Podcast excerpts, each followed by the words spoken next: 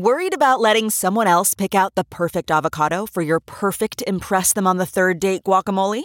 Well, good thing Instacart shoppers are as picky as you are. They find ripe avocados like it's their guac on the line. They are milk expiration date detectives. They bag eggs like the 12 precious pieces of cargo they are. So let Instacart shoppers overthink your groceries so that you can overthink what you'll wear on that third date.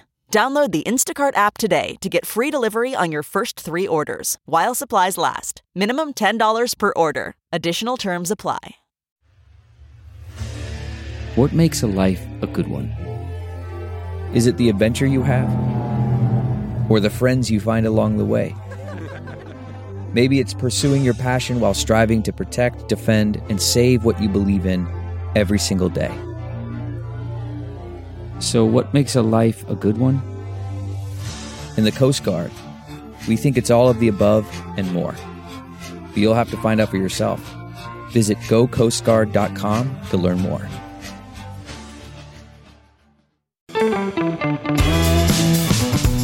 This is the John Fugelsang Podcast. This is SiriusXM Progress, Channel 127. I'm John Fugelsang. This is Tell Me Everything, bringing good trouble to the right wing bubble. We are so glad you are with us this evening. Thank you for joining us. Thank you to everyone listening live. Our evil army of the night gets to be a part of the show.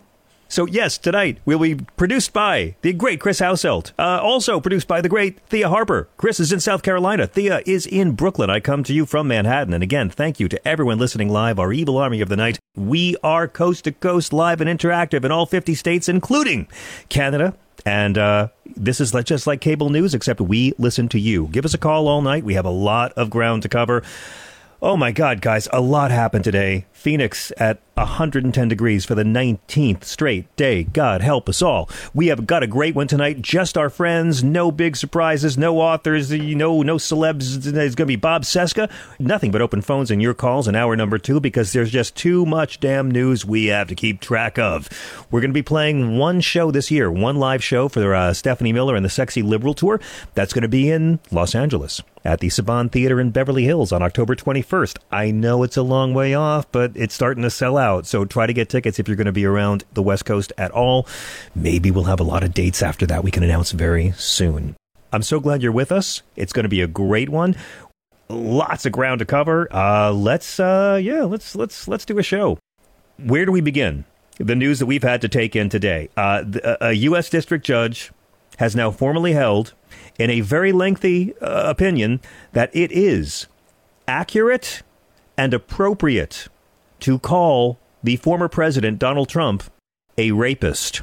Yeah, the judge said we can do that now. Speaking of rapist, and again, I don't want Donald Trump's status as a rapist to in any way diminish his status as a racist. I think we can do both those things at the same time. Brothers and sisters, we can mentally walk and chew gum like that. Uh, he's now amplifying on his shitty uh, site, Filth Social, uh, messages from the guy who calls himself Cat Turd. He's retweeting cat turd on truth. I mean, can you hear Lincoln screaming from his crypt? That's what the Republican Party turned into. Wesleyan University announced today something that I hope you're going to see a domino effect for. They're going to end legacy admissions. The practice that, you know, lets relatives of alumni and uh, donors get in the school, whether they're qualified or not. This could be huge. I'd love to see this become an extinct species. Also, new government data we'll talk about shows illegal border crossings have actually plummeted to the lowest levels in more than a couple of years. The latest good news for this White House on a very tough issue. Your conservative loved ones and coworkers will never, ever, ever know this fact because they watch Fox News. But you know what? They also won't know about the Citi Economic Surprise Index, which is this sort of little snapshot about how the economy is doing against the expectations right now, it just hit its highest level in two years because last week's reports on inflation being down, price increases have slowed, import prices have fallen, and lower than expected claims for jobless benefits sent the economic surprise index to the highest level in two years. A year ago, what was happening? We were heard there's going to be a slowdown. They're raising the interest rates because we're going to have a recession. Uh, economists ratcheted up the recession predictions. Now they're starting to back off those calls. Remember how dire it was? The gas prices, the supply issues, the diapers? You don't hear about that anymore. Immigration down to the lowest level in a couple of years. Undocumented immigration, you're still going to hear about that. But that's not what we're going to talk about right now. If you're listening on demand, on the app, and on the John Fugelsang podcast, hello to our day walkers. We, we salute you. Uh, you guys can always email. We love to hear from you. Now, let's talk about Jason Aldean. Last night, Chris and I were talking before the show with Thea, and Chris is like talking about Jason Aldean, and you want to cover this? You want to talk about the video? CMT just banned it, and I thought, oh, let's let's wait. There was a lot going on yesterday, and I wanted to actually get to watch the video because this might shock y'all. I don't spend a lot of time uh, watching Jason Aldean product. I, I know, I know, I should get beyond the fact that he's an incredible transphobe. I mean, his wife as well. His own PR people fired him because he and his wife are so goddamn bigoted towards trans people. Uh, I should get past the fact that he went out in blackface as Lil Wayne for Halloween. No, not in the 20th century. In 2015. Um, I, I, there's, I'll get beyond all that. He released this song. I'm sure you've heard about it by now, called "Try That in a Small Town." Which, if you think about it, it could be a veiled threat, or it could be just a really homoerotic fantasia, but try that in a small town. If you haven't heard the song, we're not going to play it, but uh, he, you can play it if you want, Chris. I, I, you know, he spends about three minutes in the song making threats to various people who protest anything that Jason Aldean doesn't think they should protest. Variety has called this the most contemptible country song of the decade. I, that makes me like it more. I, am actually a bit sad it's not as horrible as our liberal friends make it sound. Yeah, Don't get me wrong, it's horrible. And Jason Aldean, you know, he's he's he's he's what they call a tool although that's a bit of an insult to the garden weasel. He's been against the vaccines. He's shitty to transgender children, hates Democrats. And again, I, I, get it. You know, he told his audience, you're not allowed to wear masks at my show. And he puts his kids in these youth weary cells called hiding from Biden. You know, and that's fine. That's his politics. He's shitty douchebag, whatever. See, but, but the song this song that's caused so much controversy. And worse than that, it's given the right wing a chance to do their favorite thing play victim. The whole song, try that in a small town. It's all about how these little small towns are under intense existential threat of attack from lawless urban people who are coming down here to spit on our cops and beat up our grandmas and protest institutionalized racism. And so we have to keep them out of our small town by any means necessary. Namely, let's get some guns and be fucking douchebag vigilantes. That's that's the song. Now, Jason Aldean's allowed to release anything he wants to release. God bless. Uh, he's the guy who was on stage during the mass shooting at the Las Vegas concert in 2017 that killed 60 souls, that wounded over 400 more. They call that the the worst mass shooting in American history. Uh, it's not. Uh, a lot of papers were saying that in the last week over how can Jason Aldean be part, be there for the worst mass shooting in American history and then do this? So, well, no, it, media. It's it's the worst mass shooting of white folks in American history. Okay, uh, go Google Wounded Knee. You'll know what I'm talking about. So so the guy who was there when 500 people got shot at his concert just put out a song about how he and his friends will shoot you if you try to take their guns. And again, as we have to say all the time on this program, Skeeter, no one's coming for your guns. So the track is not just a statement of his personal politics, it, it really is a, a call to arms for rural folk who don't like things they don't understand. It had four songwriters. Jason Aldean didn't actually write it. It's a good month for country guys who have hits with songs they didn't write, isn't it? Tracy Chapman told me that. Uh, lyrics Sucker punch somebody on a sidewalk, carjack an old lady at a red light, pull a gun on the owner of a liquor store, you think it's cool. fuck yeah, it sounds just like Williamsburg to me. Um, uh, got a gun that my granddad gave me. They say one day they're going to round up. that shit may fly in the city. Good luck trying that in a small town. I, I have questions. Who, who's the they that's coming to confiscate all the shotguns in the Deep South? I, I hear this a lot. Uh, I, I never hear who's doing it.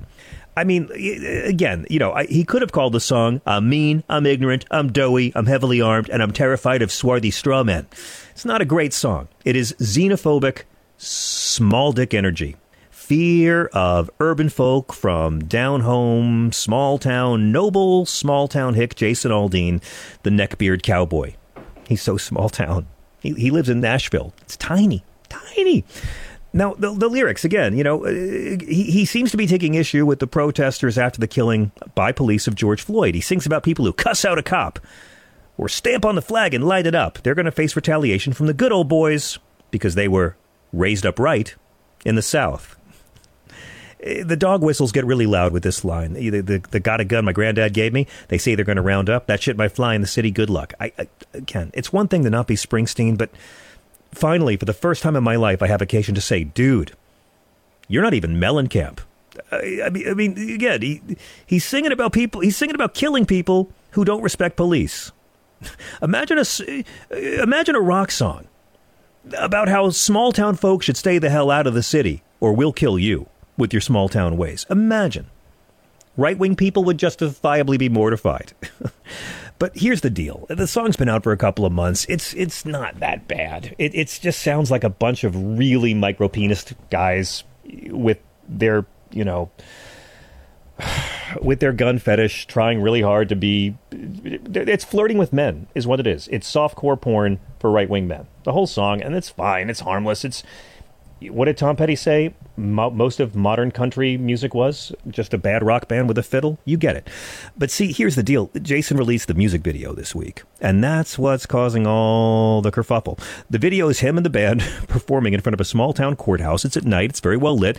They're all wearing like real metrosexual black leather, right, Chris? How did you describe it? You said they were like they a lot of divorced dad energy going on with the band and this uh, thing. They're they're doing this song in Yeah, front of this. yeah. What is it? I said I said that they were very um, there's there's like tough looking leather that there's leather that you can tell is too soft. Yeah. They're wearing very soft leather, very Yeah, soft expensive leather. divorced dad, um, f- uh, eternal five o'clock shadow leather. Yeah, divorced dad. You're right. The, the the the expensive leather, and she's got the kid for the weekend. So I'm going to buy my Matus and go down. The, I got it. Yeah. So the video is a, what's interesting about it is it's the footage that's flashed on the walls of this white small town colonial courthouse that the band's playing in front of in the music video. You can pause me and go look at it and come right back. It's it's you know these images are projected of unspecified violent protests actual footage of recent protests, and then there's some closed circuit TV videos of looting that took place in the summer of 2020. Now, the problem with the video when you see it is it's not about being rude to an old lady or it's not about bringing your evil city ways to a small town. It, it's about protesters. It's about conflating protesters with the violent crime he's singing about in the lyrics.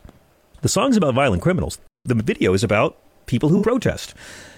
I mean, he's saying leading a march and getting in a cop's face is the same level as rioting or carjacking grandma. You know, it, it's a small town warning protesters, see how far you make it down the road. It's. Uh, it's like the Mississippi burning of shitty country songs. And Rolling Stone just found out that a lot of the clips of protest and police brutality, are you ready? Some of them are New York, some of them are Georgia. A lot of them are, of course, the Black Lives Matter protests, which happened after the murder by police of unarmed Minnesota resident George Floyd in 2020. There were 26 million people protesting around the world. The Black Lives Matter protest of 2020 were the largest act of any kind of protest in the history of our species over every continent. Overwhelmingly nonviolent. Was there violence? Absolutely. People who had nothing to do, people who didn't give a rat's ass, showed up at the thing and set things on fire. Yes, that always happens. But what the right wing has done for the last two years, as you well know, is try to conflate the little bits of violence to say that Black Lives Matter is the same as Donald Trump and the terrorist attack on our capital. So, so R- Rolling Stone found out that uh, there's a lot of clips that are actually from Canada. There's a bur- the burning cop car. That's from the 2010 G20 protests in Toronto. There's a bunch of cops in riot gear in the video charging at a group of protesters. I noticed That's that. from Montreal in 2012. There's another Montreal clip, uh, and and Rolling Stone found out that they got it from Pond Five, the stock media library. That footage cost seventy dollars. but here's the I real noticed thing. that. I What did- noticed that do you because notice that? uh, Yeah. well, because there's a nightclub called Rivoli that's in there, and it's only a it's a it's a Canadian. Yeah. So, but, but here's the deal: the video itself was filmed at the Maury County Courthouse in Columbia, Tennessee. You might not be familiar with it. It's a beautiful building. It's well known to historians because 96 years ago, a white lynch mob dragged a young 18 year old black man named Henry Choate through the streets behind a car. They dragged him behind a car, brought him into the courthouse, took him up to the second story, and lynched him from the second story courthouse window. That's the white building you're watching. Now, now, now, okay, okay. All right. So let's assume Jason Aldean never knew that. Let's assume the director of the video never knew that. Let's assume that whoever researched the site, who, whoever their location scout was, didn't know. They, they, they Googled it, I'm sure, and didn't know this is the building where a black man was murdered in front of a crowd. And let's use that wall where the black man was lynched to alternate projected footage of Black Lives Matter protesters being put down. Are you getting a sense more and more by the minute of why this is a little bit problematic? And let's be fair to Jason Aldean and the draft.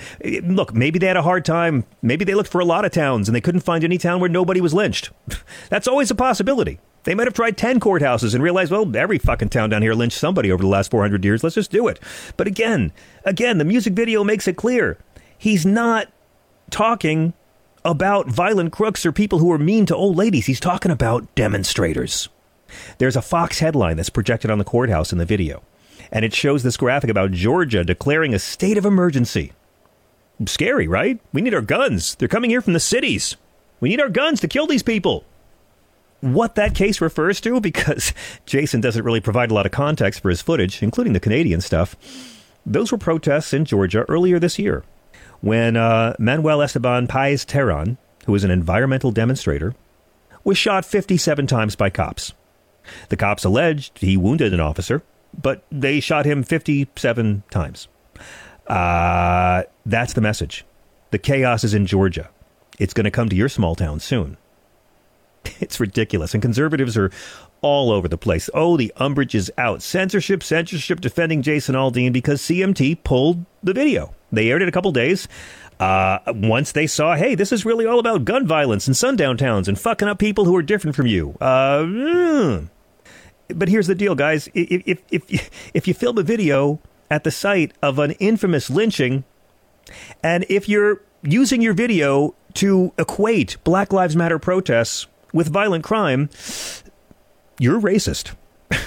By the way, the video doesn't show any footage of those big city folks going to the White House in January of 2021. There is no footage of the cops being pummeled. I was going to tell Jason Aldean, I, I can find you footage on Pond 5 of cops being beaten. It'll go right well with your lyrics. But no, no. The terrorist attack on our capital featuring all those Confederate flags, that's not the kind of bad neighbor behavior Jason Aldean's upset about. Sheryl Crow said there's nothing small town or American about promoting violence. She called the song lame. She said, You should know that better than anyone having survived a mass shooting. But he's a small town guy. By the way, Jason Aldean grew up in a city that's a, a, a city with a population of 160,000, and now he lives in Nashville, which is almost 700,000. So the guy's about as authentic as Kid Rock, drinking a Zima. And Jason Aldean put out a very angry statement, rejecting the interpretation of the song as pro vigilante or pro lynching. He said that it's not a pro lynching song. Those charges are not only meritless, but dangerous. In the past 24 hours, I've been accused of releasing a pro lynching song, a song that's been out since May, and was subject to the comparison that I was not too pleased with the nationwide BLM protests. Um, okay. Okay. You, you want to say a thought about the BLM protest? Nope, just leave that ambiguous.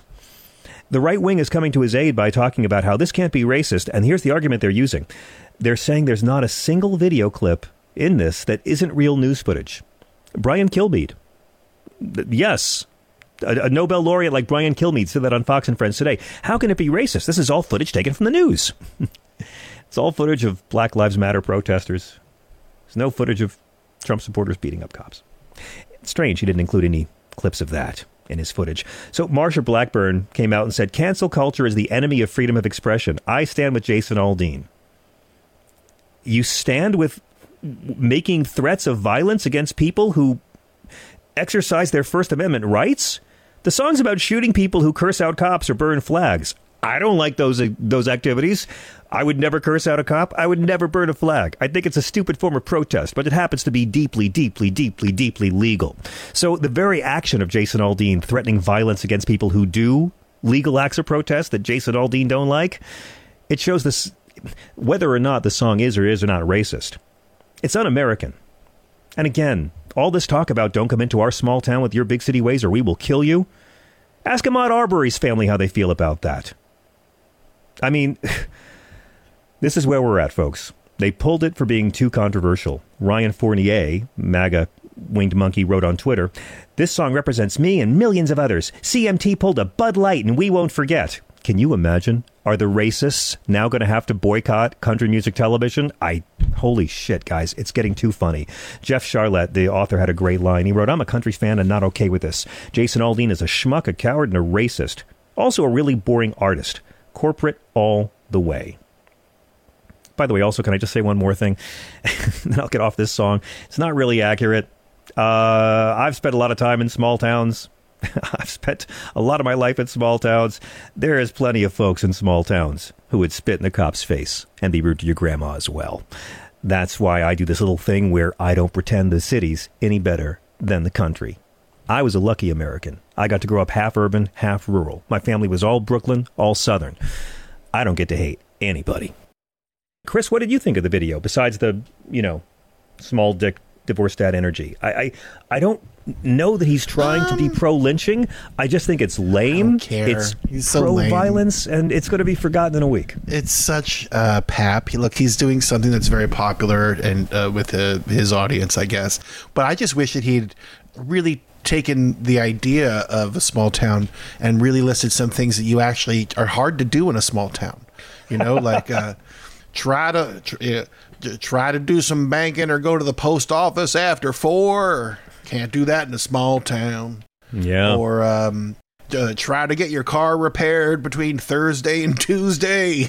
Oh, yeah, I've had that happen. Oh, I had to spend a week in Texas once because of that. Yeah, you're right. Try to find decent Chinese food after midnight. You, I mean, you can't even do that in L.A. Try try to go to the doctors and not have everyone know your business because the lady behind the desk talks to everybody at the beauty salon. I just, I just, when I was a kid, I thought I was a freak because my my father's whole family talked like this, and my mama's whole family talked like this, and like I just saw how much they hated each other. Like I'd hear my northern relatives talk about the rednecks, and I'd hear my southern relatives call me a Yankee all the time, which was supposed to be a slur. And it's just like, my God, you know, go ahead and hate other Americans if you want, but then don't go waving the flag, pal, and don't go bragging about your Christianity neither. Let's go uh, to a quick break. When we come back, more of your calls on the great Bob Cesca. This is Progress.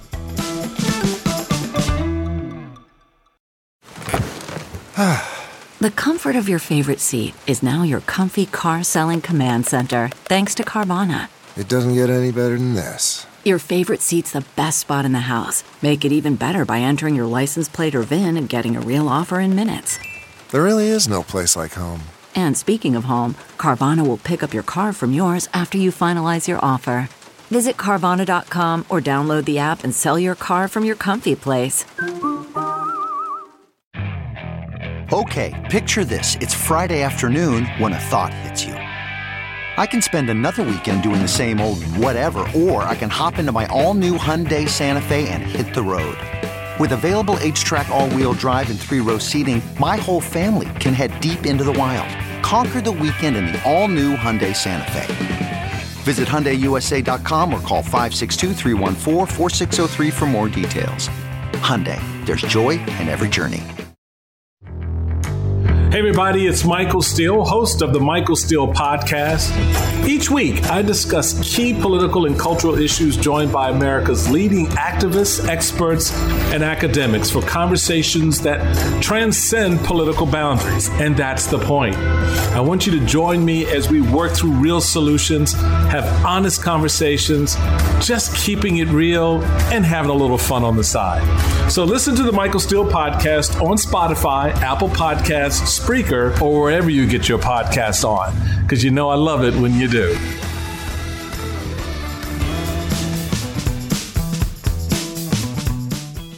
What is going on with Donald Trump and Sarah Huckabee Sanders? Man, she still hasn't endorsed him for 2024 yet. He asked her personally in a phone call months ago, and she said that it was going to be crazy. She had to wait until after the legislative session ended in Arkansas, and it ended two months ago, and she still hasn't endorsed him.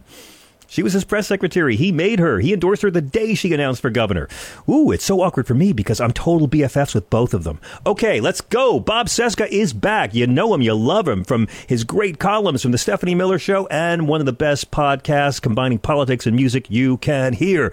It's coincidentally called the Bob Cesca Show. I think that helped him get the gig. Uh, please welcome back the smartest man in the game, Bob. Good to see you.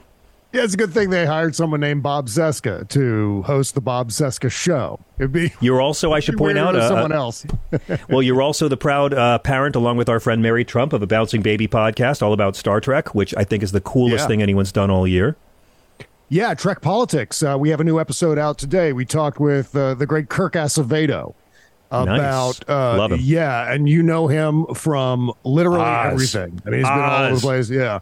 Yeah, Band of Brothers, uh, Twelve Monkeys, uh, and of course Picard season three. Uh, he played uh, Krinn, the Vulcan gangster in uh, Picard season three. And so what we're do- what we're doing with our guests on the show now, because of the strike, I was going to uh, the SAG strike specifically, is we're talking about the strike. So we talked about the strike with Kirk Acevedo rather than talking about Star Trek, because of course he can't, and the SAG guidelines are a little bit murky when it comes to the rest of us talking about studio or network projects. So it's kind of a gray area, but we're steering clear at the very least in solidarity with the actors and the writers. That's great. Yeah, we've already had to reckon with that. We had a number of actors booked that uh, that that now can't. I mean, Pam Grier was supposed yep. to be on this week, and I haven't talked to Pam Grier in ages. We were all excited for it, but I, I completely get it. It's my union too. Um, mm-hmm. Obviously, my de- that that deal doesn't have anything to do with the deal I have here. But uh, I was going to ask how you're getting around it because we're going to do the show in L.A. for a month, and I plan on just asking actor friends to come in and talk about the strike. And if you're willing, uh, talk about stuff you did long ago and craft and yeah. things like that because they can't promote anything new. Yeah, it's a little awkward because we're doing a show about Star Trek. And to not talk about Star Trek on a show about Star Trek is a little bit like the Bob Cesca show not being hosted by me. you know what I mean? Right. So, uh, what we, yeah, like I said, like we did with Kirk Acevedo with this week's show that dropped uh, this morning, uh, we talked about the strike. We're going to basically do the same next week. We've got Mary McDonnell on. She's going to oh, nice. uh, join us next week. Yeah, yeah. Love and, her. You know, her for she, Battlestar Galactica and dances so many other things. Yeah, of course. And so we're looking forward to talking with her. And um, even though she's not specifically related to the general topic of the show, which is Star Trek, uh, she's what we categorize as a famous Star Trek fan. And so we intended to talk with her about what she loves about Star Trek, compare Star Trek and Battlestar Galactica, th- things like that. Right. But with the strike now, it's just going to be a conversation about essentially the strike and then kind of like hashtag actors life things, you know, okay, yeah. where we're yeah, talking that's what about we're doing how, too how are you dealing with it? How how is the, the the the things that have precipitated the strike? How have those things affected you over the years? What do you think of AI and some of the yeah, other exactly. uh, demands that are being made uh, by the Screen Actors Guild? Which, so by the way, I'm fine with. I, I, think that's really great for your show, and we're going to yeah. do that here. I mean, I, I, love Fran Drescher. She's done this show a whole bunch of times, and oh, yeah. I just witnessed girlfriend give one of the greatest pro labor speeches of the 20th century. I never would it would come from Bobbi Flekman and the, of, of Spinal Tap and the nanny. But that speech she gave last week, I mean, set that to music and put it out as a single because right now, yeah. actors and writers are leading the organized labor movement in America. Yeah, and uh, give it up for Michelle Hurd as well. Speaking yeah, of Star yeah. Trek, boy, she's been amazing as well. I mean, the the videos I've seen of her statements have been outstanding too. And she, I think she's on uh, w- one of the committees. Uh, I, it's slipping my mind what the name of the as a negotiating committee maybe is that that's it i'm not sure but regardless yeah, uh, yeah she's also been really uh, spectacular in all of this so bob we have to talk about jack smith's target letter that donald trump yeah. says he got sunday um, this is about the january 6th attack we always have to take time to say this is not about the stormy daniels campaign finance fraud case. It's not about the Trump organization, which he paid a million dollars. It's not about the Georgia indictments. It's not not about the federal indictments for the documents. This is the January 6th indictments. And yeah. um, apparently, uh, there's three federal statutes that are mentioned in the target letter conspiracy to commit offense or to defraud the U.S., mm-hmm. deprivation of rights under color of law, and tampering with a witness, victim, or informant. What was Yeah. your first take about this? My first take was, oh, he's he's lying. you know, anything Donald Trump says, anything he troths on Troth Central, my first reaction is that he's lying about it. There's no reason why we should give him the benefit of the doubt on anything he says. And so I automatically assume that whatever he blurts is a lie until I'm disproved in that assumption.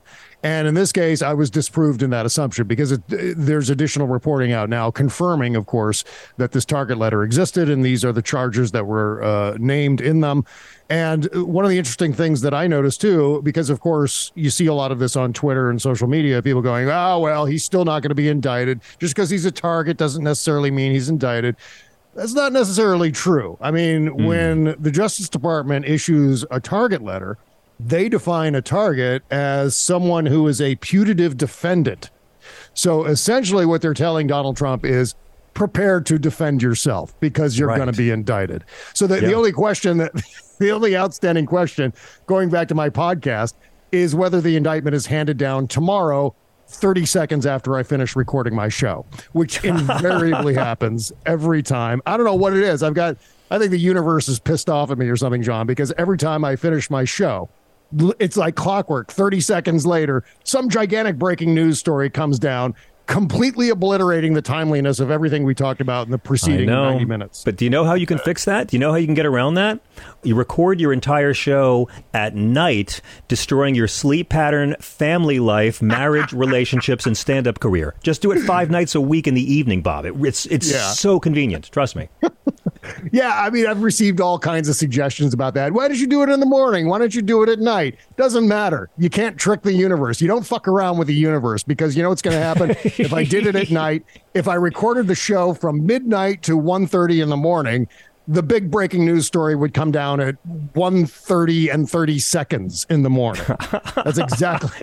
anyway, but yeah, Well- so I, I assume we're we're talking about indictments handed down for January 6th or any second now. And I think part of the part of the speed of this has to do with the ticking clock. And I imagine that Jack Smith is hearing that ticking clock, uh, you know, like the alligator in Peter Pan, hearing that Yes. getting louder and louder and louder because, you know, January 20th, 2025 is, uh, you know, rapidly growing larger in the windshield, as they say. Yes, you're right. Um, I thought actually uh, that story yesterday really took away from what I, I thought was almost a bigger story, which was the Michigan Attorney General, Dana Nessel, charging 16 Donald Trump fake electors with forgery and other felonies and their whole scheme to overturn the 2020 election. I mean, we keep saying, when are they going to grab him by the posse and go after his flunkies? We keep thinking, you know, cabinet officials or lawyers, but the fake electors are the core of the con. And this appears to be the first criminal charges against the fake electors who, you know, submitted false certificates as Trump electors and tried to steal democracy away from 81 million voters. Yeah, and I think we're going to see the same coming from Pennsylvania, Arizona, maybe even That's Georgia great. as well. Yeah, obviously. Um, it- it's just such a bizarre place to be in right now in history where we're looking at one of the biggest political criminal cabals in American history. And we've never seen anything like this between the fake electors and the big lie and January 6th and everything that circulates around it, going back to God, the, the first impeachment, which also had to do with Donald Trump trying to rig the election by undermining Joe Biden during the primaries and so on by extorting Zelensky for a Burisma investigation, et cetera. This is vast and immensely important, but we've got half of the political debate to an extent not even believing that this is real, not even believing that any of it actually happened, much less the documents and all the rest of Yeah. it. It- It's Yeah, it's, it's so strange, yeah, that this does not have any impact whatsoever on half of the voting population, upward of Yeah. what 74 million voters are Yeah. just like, oh, this is a hoax, obviously. But it's not. It's immensely serious. I mean, we're speaking about an existential crisis for democracy in the form of the Republican Party. And I think Right, but- objectively speaking, that's what it is. But if I may, uh, we all love right wing people. We all have conservative people in our family. They had a president tell them Saddam Hussein had weapons of mass destruction that was going to kill us all. We went to war. 5,000 soldiers died, half a million Iraqis. There were no WMDs. They were lied to. They didn't care. Donald Trump spent years claiming the first black president wasn't really one of us. He admitted on September 16, 2016, that Obama really was here. These people didn't care. They don't mm-hmm. mind being lied to if the lie makes them happy. So you're right. We're swimming up current because the only thing more deadly than fascism is apathy. And apathy is fascism's lube. Yeah, yeah. And there's a whole other dynamic on top of that, John, and that is this uh, cult that the Republican Party, or a significant portion, a significant fraction of the Republican Party, has become occupied by an ideological political cult where a percentage of that percentage believes that every single Democrat, you, me, and everyone, every Democrat listening to this show right now, is literally a demon. I mean, yes. that is, and I'm not exaggerating for laughs or anything like that. They believe that we're demons or shape yes. shifting lizard people. Yes. I mean, this is actually what these people believe. And my I think about that a lot question, of liberals, and I'm a liberal, so I know, I get it. well, the question is how does a democracy continue to function when you have this many millions of people who believe absolute gibberish? And who will never be disabused of those notions. I mean, I, have been thinking in terms of, well, do we try to individually deprogram them as if you know one of our family members or one of our friends has joined a cult and we need to rescue nope. them from the cult? What do we nope. do? I, that doesn't work. We organize and beat them. Uh, nonviolence yeah. and ridicule and get people to vote. That's yeah. it. Because as you know, um, Trump, the New York Times reported, is planning a huge expansion of presidential power over all mm-hmm. government if he gets the White House back next year and yeah. wants to have much greater authority directly in his hands. I think he wants to come on stage wearing combat fatigues and shoot a drug dealer in the head on camera. I literally exactly think right. that's the kind of government power he wants. But yeah. he's he's going for it. They they they know what they want to do. Yeah, and I think these are things that he could probably do with executive orders, and which he will absolutely yeah. try to do with executive orders. He wants to. I, I mean, it, it, seems like a throwaway item in the list of things that he wants to do as far as this presidential power grab, this expansion of the executive uh, uh, presidency, uh, or the imperial presidency, I should say. Yes. One of the things is the FCC. He wants to bring the FCC under direct control of the president. Yes. That is everything. That's the entire ball game, John. Think about that. In a modern that's every, era that's the where, whole First Amendment. Yeah, well, it's it's the internet and it's broadcast and it's streaming and everything else that gets regulated to some extent by the FCC, and that under the control of a Donald Trump to White House it would be an utter nightmare. I mean, that would be the end of it because then he could absolutely control the message. He could punish anyone uh, who is delivering a message contrary to his, which he'll yeah. do anyway. I mean, we know for a fact. I mean, this is what one of the things that drives me crazy is uh, members of the press who seem to think, well, you know what, if Donald Trump gets in again, ratings through the roof, downloads through the roof, that'll be great for us. You know what? They're the first people he's going to come for. he's going to arrest. You're right. First people he's going to arrest. First people he's going to lock up is the enemy of the people. I mean, why yeah. wouldn't he? And he's so, been very I mean, specific about who he considers that, he, that, to be. You're right. You're right. Oh yeah. Well, he needs some Horrifying. of them, but so he'll leave some of them in place. But most of them, yeah, I I think we we we underestimate the odds of something like that happening at our own risk because. Yeah. Yeah, it's going to be bad. I think it's going to be uh, one of those things that we can't even predict. That's how bad uh, it's going to be. Bob, um, he's never going to be president again. So I'm just going to go on. The, I'm just going to go on a limb and say, you know what? Let's just do this pantomime for a year and a half, and they're going to get that old man elected again. Um, yeah. But before I let you go, uh, any last thoughts on the uh, late lamented? campaign and career of friend of the show Robert Kennedy Jr. He was a fine man in so many ways. I admired his environmental work, a great broadcaster. Yeah. Um, you know, it's not a question of can you win more Democrats. He he's he's lost the Kennedy family at this point. Yeah.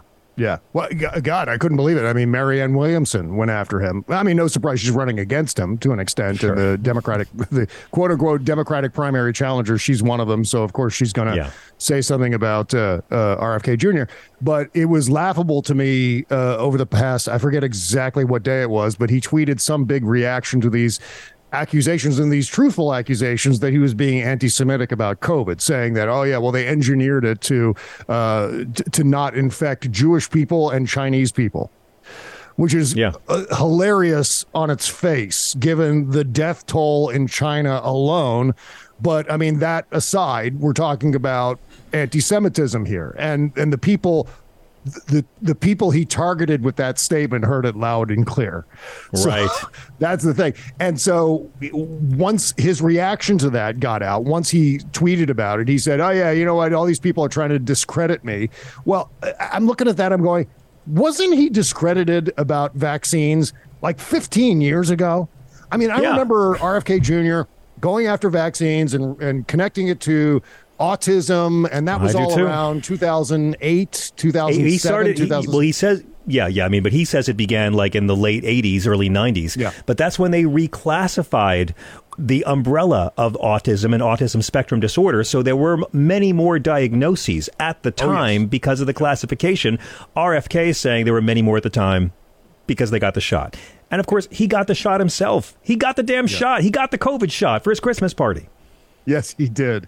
And so I, I remember around that time, around the Great Recession, somewhere in there, that's when everyone was like, okay, we're, we're going to stop paying attention to RFK Jr. when it comes to vaccines. It was over for him. And because of the level of disinformation and bro libertarianism and all the rest of it that we see in podcasts and social media, et cetera, he's having this resurgence where they're like, you know, again, it's the short attention span, the short term memory issues of the American people Yeah. coming home to roost once again. Oh, this guy. Oh, what's he saying? Oh, vaccines are bad and they make us sick. Oh, I guess he has something to say. So let's pay attention to him again. Completely forgetting what happened, whatever it was, uh, 15 years ago. Yeah, and I had to point out this week, Bob, you know what? There really is a conspiracy between the Chinese and the Jews, and it's called Restaurants on Christmas Day. That's it. That's as deep as it gets. Cesca, how do we follow you and keep up with all your work? Uh, you can uh, follow the Trek Politics podcast at trekpolitics.com uh, and everywhere you get your podcasts. The same with Bob Cesca show, which I host because my name is Bob Cesca. That's at Thank you. That's at bobcesca.com, bobcescashow.com. Yeah, you Nepo baby. Thanks for being with us, Bob. We'll see you next time. Thanks, John. Quick break. We'll be right back with your calls. This is Sirius XM Progress. CarMax is putting peace of mind back in car shopping by putting you in the driver's seat to find a ride that's right for you. Because at CarMax, we believe you shouldn't just settle for a car, you should love your car. That's why every car we sell is CarMax certified quality so you can be sure with upfront pricing that's the same for every customer. So don't settle. Find love at first drive and start shopping now at CarMax.com. CarMax, the way car buying should be. Okay, picture this. It's Friday afternoon when a thought hits you. I can spend another weekend doing the same old whatever, or I can hop into my all new Hyundai Santa Fe and hit the road. With available HTRAC, all wheel drive, and three row seating, my whole family can head deep into the wild. Conquer the weekend in the all new Hyundai Santa Fe. Visit HyundaiUSA.com or call 562-314-4603 for more details. Hyundai, there's joy in every journey.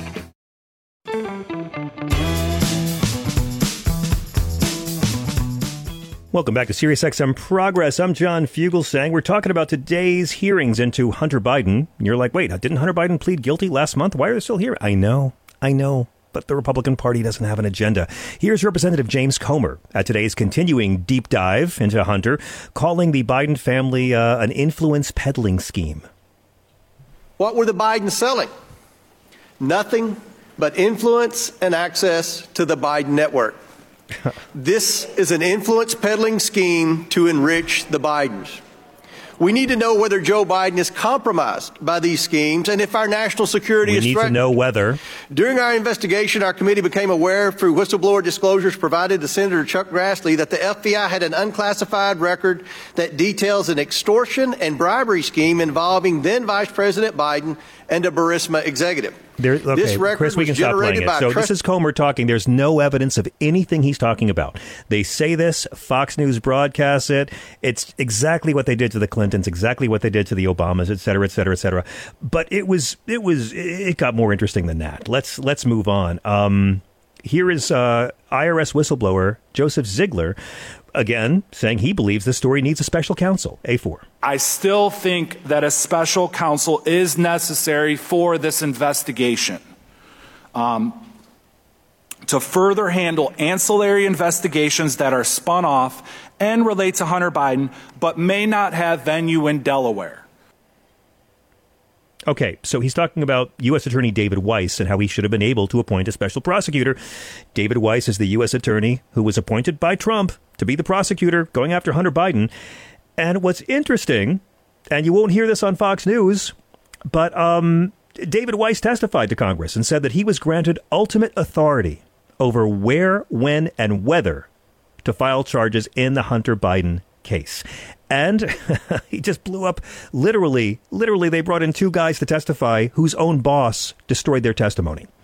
And Weiss also said that uh, Mr. Shapley's allegation that he was trying to get special counsel status and turned down, the clip we just played, uh, Merrick Garland has said that's not true. And today, Donald Trump's own appointed prosecutor said that's not true. He never tried to get a special counsel. So, uh, you know, again, it's like how much outrage can they generate? How many more nickels can they squeeze out of outrage over Hunter Biden, you ask? Well, here's Marjorie Taylor Greene. Uh, this is radio, so you can't see what she's doing, but she is holding up photos of a naked Hunter Biden having sex with a. Give, give a listen. Uh, of of Hunter Biden Sherman, making sex. Excuse me, this is my time. Making pornography should we be displaying this, Mr. Chairman, in the committee? The lady's time has expired and uh, went two and a half minutes over. Chairman, if Mr. Mfume wants the two and a half minutes, he can have it. If, if he wants to yield some to Ms. Ocasio-Cortez when she goes, she can have it. Okay, Mr. Mfume's comments we're going to play in a second, but can I just point this out?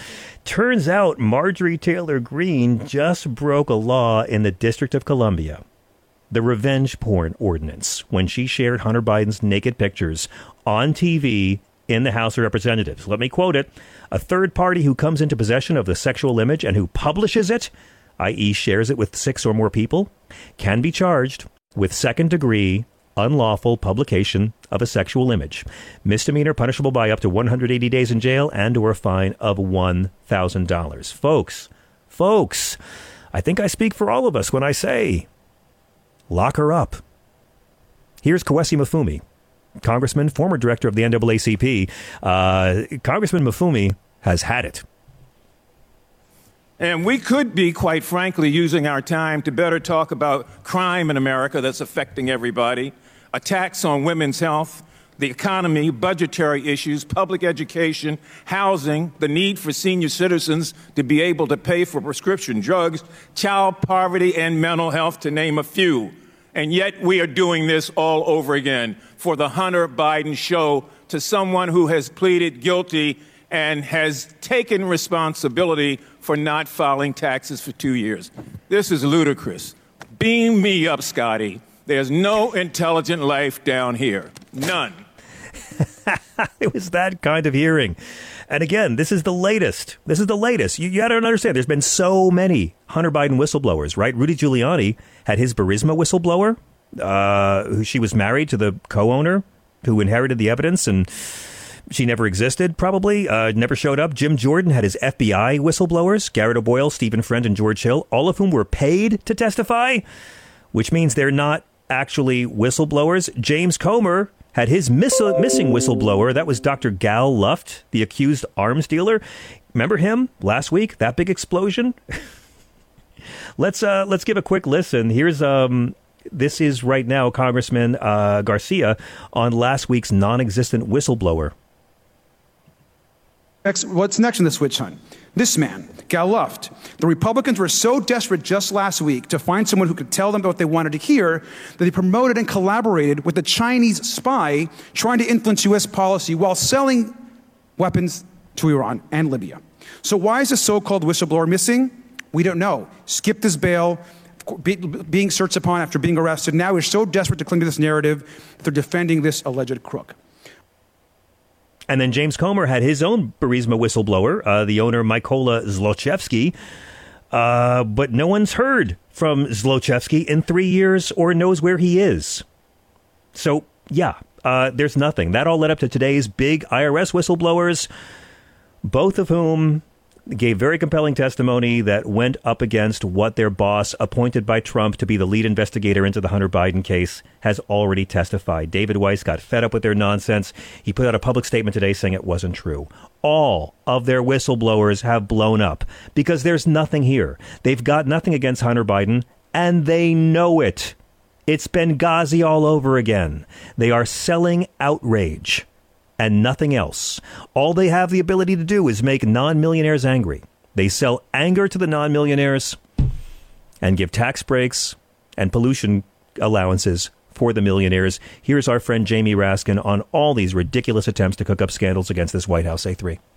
At today's hearing, we're going to hear about wrongdoing by Hunter Biden, who's pleading guilty on two tax charges and a gun charge next week. We'll hear about the back and forth among investigators, prosecutors, and a Trump appointed U.S. attorney, over a dozen people who spent four years investigating the president's son. We'll hear about how they disagreed on investigative steps and what criminal charges to bring, all normal stuff uh, in government investigations that uh, doesn't usually lead to a congressional hearing. But one thing you will not hear today is any evidence of wrongdoing by President Joe Biden or his administration. Like every other try by our colleagues to concoct a scandal about President Biden, this one is a complete and total bust. In fact, the ongoing case that the majority invites, invites us to interfere with today is actually a striking illustration of the success of the American system of independent prosecutors operating under the rule of law and outside the realm of the kind of political influence my colleagues are trying to exercise today. Boom. Let's go back to the phones. We're at 866 997 4748.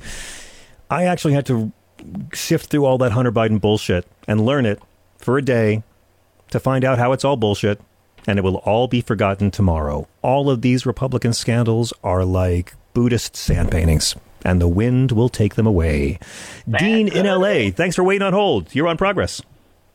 Hey, uh, hey. good evening, sir. Wait, I good evening, Mr. Caller wants to say a thing here for you. Uh, what, what okay. is up with all you're you're mad and you don't have a right to be. No, sorry. Uh, anyway, I I got to mention on this when it comes to this. I, I watched the hearing. Believe it or not, they showed it on Fox. It was perfect. Yeah, yeah. What do you it know? perfect hearing. It mm-hmm. was um, delightfully, uh, I don't know, deplorable. I think is a good word, but um, dare I say deplorable. The uh, I, I must mention though, if it weren't for the two, it looks like a couple of uh, Justice Kavanaugh's fraternity brothers. Oh, I'm getting fireworks next door. Uh, oh. Uh, making clown faces. it would have been really boring. but, oh my God, I have a clip. I will email it to you. I, I clipped that, and uh, uh, nevertheless, I'm sure Fox News covered it as diligently as they didn't cover the January 6th hearings. Oh, perfectly. They they cut away and would talk all about see how much this shows how Biden really was part of some immense crime family. but you know what I really was waiting for, and so glad to hear Reps Ocasio Cortez and Brown and a couple others uh, drove home a point, which was let's just consider this whole argument about the two tiered justice system. I think we know where the two tiers are. Because if you look at if it's an offspring of a Republican president, like Donald Mm-hmm. Trump, you know, Ivanka has dozens of patents and copyrights she gets from China. She is now making upwards of like $10 million each year off the royalties on those. Hmm. Not to mention that little tiny $2 billion uh, payoff to Uh-huh. Jared Kushner. Oh, yeah. And do we have any hearings about those things? Have these IRS None. guys, do you think they've been asked to check in on But these? again, but that I'm sorry, but that's on the Democrats. Wouldn't you agree, Dean? I mean, where I where's the hearings on on Jamal Khashoggi? Uh, Where's the hearings on Donald Trump bragging to Bob Woodward, "I saved his ass" about Prince MBS after the Bonesaw murder? I mean, uh, Republicans aren't never going to care about that. You know, where where are Democrats calling for hearings about all the patents Ivanka Trump was given by the Chinese while her father served, and the fact that her father had a secret Chinese bank account while he was the American president? I'm sorry, but it's, I, I, I root for these Democrats, but when it comes to bringing the fight to the other side, they're walking around in clown shoes. Well, I, I love that she was putting it right in their face and saying, Yeah. you, know, you want to, the, their main issue they were trying to get at, I heard, was This was obviously slow walked. They were slow walking this, even Yes. as a vice president. You know, because that's when this all began. Yeah. going back to 2014. Never had mind that power. Burisma. They were they had to clean house and get rid of, you know, there were corrupt people running Burisma, and they said we Well, we yeah. need your help. That's why they were looking to the West to Mm-hmm. assist them in cleaning house, so they could actually be a legit corporation. Well, yeah, and again with the attorney, with with, with the prosecutor of Ukraine as well, who was paid. fired because he wasn't going after corrupt people enough. But they're trying, you know, the whole thing and how they're trying to steer. And again, you know, like there was nothing there. There's there's nothing there. So I say, go ahead, keep on investigating Hunter Biden. This is all they've got. There's no one who's going to. There's no one who's who's going to vote Republican because of Hunter Biden, right? Like this is just getting people who are already going to vote this way to still vote this way. That's all Correct, they are managing to achieve with these hearings. and they will use it in their, you know, they- they'll just blissfully ignore what uh, any of the Yeah. facts behind it and just act like, no, we're going to delve a little deeper now. Uh, Exactly right. But you know, if anything, I hope that uh, Justice Kavanaugh's frat brothers show up again. Yeah, they- they I, I hope Hunter Biden sues Marjorie Taylor Greene. I got to run, Dean, but I thank you very much for the call. Pleasure to hear from you. Appreciate it. 866 997 4748. Quick break. We'll be right back. This is Progress.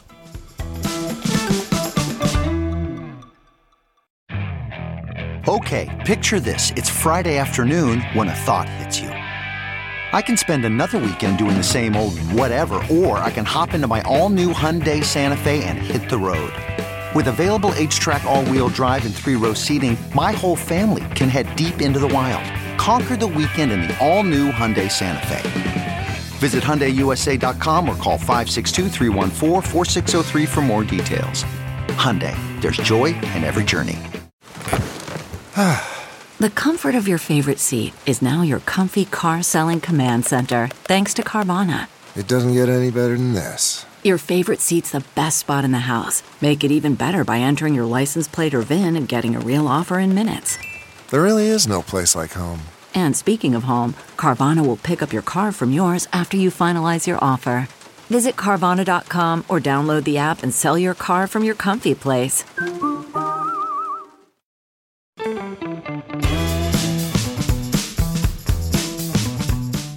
It's Sirius XM. We're at 866 997 4748. Really quick from the White House press room today. Here's Karine Jean Pierre telling the press corps that the United States is committed somehow to seeing that dude, Travis King, the soldier who was in trouble in South Korea, so he walked into North Korea.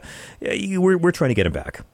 I want to be very clear that uh, the administration has and will uh, continue to actively work, actively work to ensure his safety and the return of uh, uh, of Private King uh, to us and to the fam- to his family, obviously. Uh, so that includes what we're doing is outreach to the administration of Sweden and also South the South Korea as well on this matter. The Department of Defense, as I mentioned yesterday, is in is has been engaged and having communications with its counterparts, the KPA, on the well-being of Private King. Again, uh, we're working to ascertain all the facts, all the information that we can, and as soon as we have more to share, we certainly will. Uh, but our primary primary goal is to uh, make sure that we uh, uh, ascertain his well-being, get a sense of how he's doing, but also clearly uh, we are committed to bringing him home. Let's get back to the phones. Mark in Wisconsin, you've been so patient. Thank you so much. Welcome.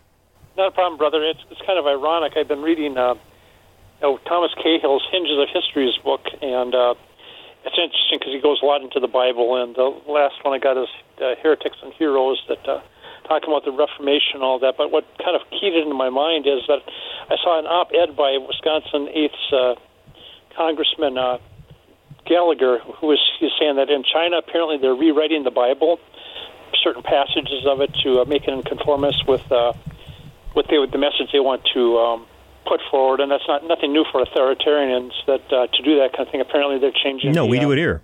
The, that's- the, the Chinese Communist Party is doing. They're on a ten-year project. It's not just the Bible. They're rewriting all kinds of religious Yeah, the texts. Quran and and, and the, the Yeah. Hindu scriptures and, Buddhist scriptures, I imagine. But apparently, the one so really got offensive. America did it first. And, and, and other countries have done it as well. I mean, throughout the ages. I mean, that it used to be a crime to commit uh, to uh, change uh, to translate the uh, Bible from Latin into English, I guess, and Merry Old right. England. So that kind of got me. But the one that got me is that the whole thing for was the uh, when the adulteress appeared before Jesus, and he showed mercy, and, and the Chinese, and apparently in the new Chinese version, no mercy is shown. That Jesus is the one who throws the first stone.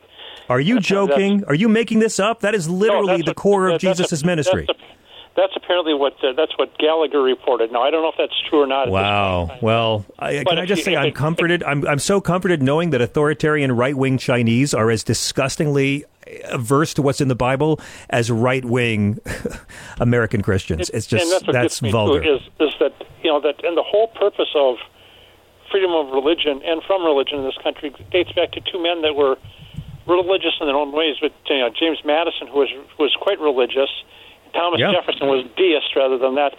But Madison, I think, from what I've read, didn't want government interfering with religion, and Jefferson no, no. didn't want religion interfering with government. And apparently, that's but of course that message is lost on, on the, the current right wing these days. Yeah, well, that's the that, because because church and state is the ultimate Reese's cup for the right wing. Hey, you got your church in my state. You got your state in my church. Tastes great. I don't like how it tastes. Shut up. That's what they want. And again, like this could have this is this is the ultimate goal of, of theocracy. But what China's doing is even more insidious because China's not trying to be a theocracy. They're just trying to get people to obey and um, rewriting all the religions. But I mean, it's happened here. Think about how much how much racism was caused because in the 1800s they decided to start putting a blonde, blue-eyed Jesus in illustrations in the Bibles people got. And let's not forget, Thomas Jefferson himself literally rewrote the Bible and took out all the divinity of Christ, everything he couldn't prove, all the all the miracles, just Jesus' teachings. I own it. It's really great. It's worth a read. But, you know, I mean, rewriting the Bible, n- not a new idea. It's sort of been done nonstop since before King James did it. And again, it, it's, it just bears in mind that, of course, that uh, earlier in, in this nation's history, slaves were forbidden to read. There's laws passed in the in the good old South because they didn't want the, the, the slaves reading the Bible on their own. The whole thing of liberation it's that's found in, in Exodus. That's um, right. That, uh, exactly. They didn't they didn't want uh, people learning about that. It was illegal to send prohibition abolitionist literature to people in the South at certain points of time. You know, complete violation of freedom of speech. I mean, yeah. and, and freedom of the, the freedom of the press is. Um, you know, part and parcel of this as well. I mean, that I'm not telling you anything you don't know, but I mean, it's just uh, it just fascinated me to hear him say that, and, and I just what got me is I'm not sure if it's true or not that there that particular that particular thing, but I mean the fact that he is blissfully unaware, or probably completely aware of that religion has been used so many times by authoritarians you know, yeah, I know. Think Henry VIII and uh, always. Uh, and Oliver Cromwell and uh, throughout history, and but the founders were aware because it was within their family histories sometimes religious oppression in, in the New England colonies. I mean, people are driven out of, of for for various um, various crimes against the the established religion in their colony. They're either they're either flogged out of the colony or driven out of the colony and going into exile. But mm-hmm. Anne, Anne Hutchinson, Roger Williams, I mean that uh, those are just two of the names I remember from back in high school history class.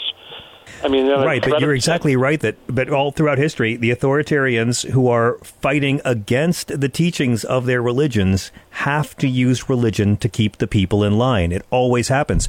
I mean, Hitler, you know, the, the Nazis literally had belt buckles that said, God is with us. Like, and, and Machiavelli, Machiavelli believed that it was crucial, crucial to have public morality to be a ruler and, and it's just uh, and it was the authoritarians in in Jerusalem that that executed Christ.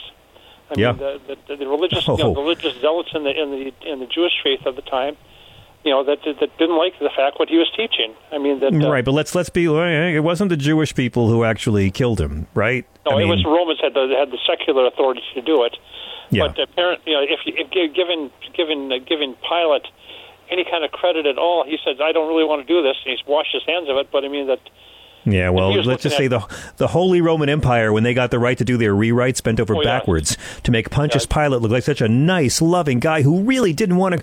I remember doing the Stations at the Cross and hearing, "Oh, the Romans felt so bad that these Jews are forcing us to do it." It's insidious. The truth of the but, Jesus story, if you want to know, which no one talks about, but the point of that whole story, because it is a story and it has a point, which is that everyone kills him Everyone right. kills him. Absolutely. The cops, the soldiers, the conservative religious bosses, the government. His friends sell him out. His best friend pretends he doesn't know him because he's so scared. Everyone sells Jesus out, and Jesus forgives them all anyway after he's murdered. That's the, the point of the story. It's profoundly about forgiveness. And the women were the ones who stood by him the whole time. The women are the only ones. There's three women that went everywhere with Jesus and the 12. But the men who wrote the Bible said it wasn't 15 apostles. It's 12 apostles, three groupies. But the women were the ones who didn't abandon him, and the women were the first ones he appears to when he comes back in the story, whether you believe it is fact or not. This is the story. And because the women had so much power, the early church fathers knew they had to rewrite that, turn Mary Magdalene into a prostitute, which she's not called in the book, and make women second class citizens unfit to hold the priesthood. No knob, no job and I've, and I've always thought it's gone into my head that if if a woman was was good enough to bear the the son of the son of God into this world, bear that son, I mean, shouldn't that wash away the whole? If, if it was Eve's fault in the first place, shouldn't that wash away you know the, the guilt that women are still supposed to feel? Yeah, it should, but yeah, women shouldn't feel any guilt. Like literally, people no. are walking around saying that they believe in Genesis as literal fact. These people haven't read the book of Genesis. If you're saying I believe in the Garden of Eden story is literal, what you're saying is that you literally believe that painful childbirth and monthly menstruation are God's punishment to all women because Eve believed a talking snake. To this day, like that's why women have painful childbirth. It's punishment for what she did. So much of the Bible is so beautiful, and so much of it is the gospel according to Ike Turner, designed to make women hate themselves and feel shame for their bodies and shame for things that happened before they were born. It's how you control populations, and it works. Yeah, we're not uh, that. Um, we're not tainted under our Constitution, and I don't think God intends us to be tainted, tainted either for the yes, crimes sir. of our, our forebears. I agree. Mark, what a pleasure. I thank you so but but again, not tainted by the crimes of our forebears, but we have a responsibility to be better Correct. than our ancestors and we also have a responsibility to call out the sins of our forebears, something our uh, Confederate flag waving friends should ponder about sometime. Thank you so much, Mark. Thanks a lot, brother.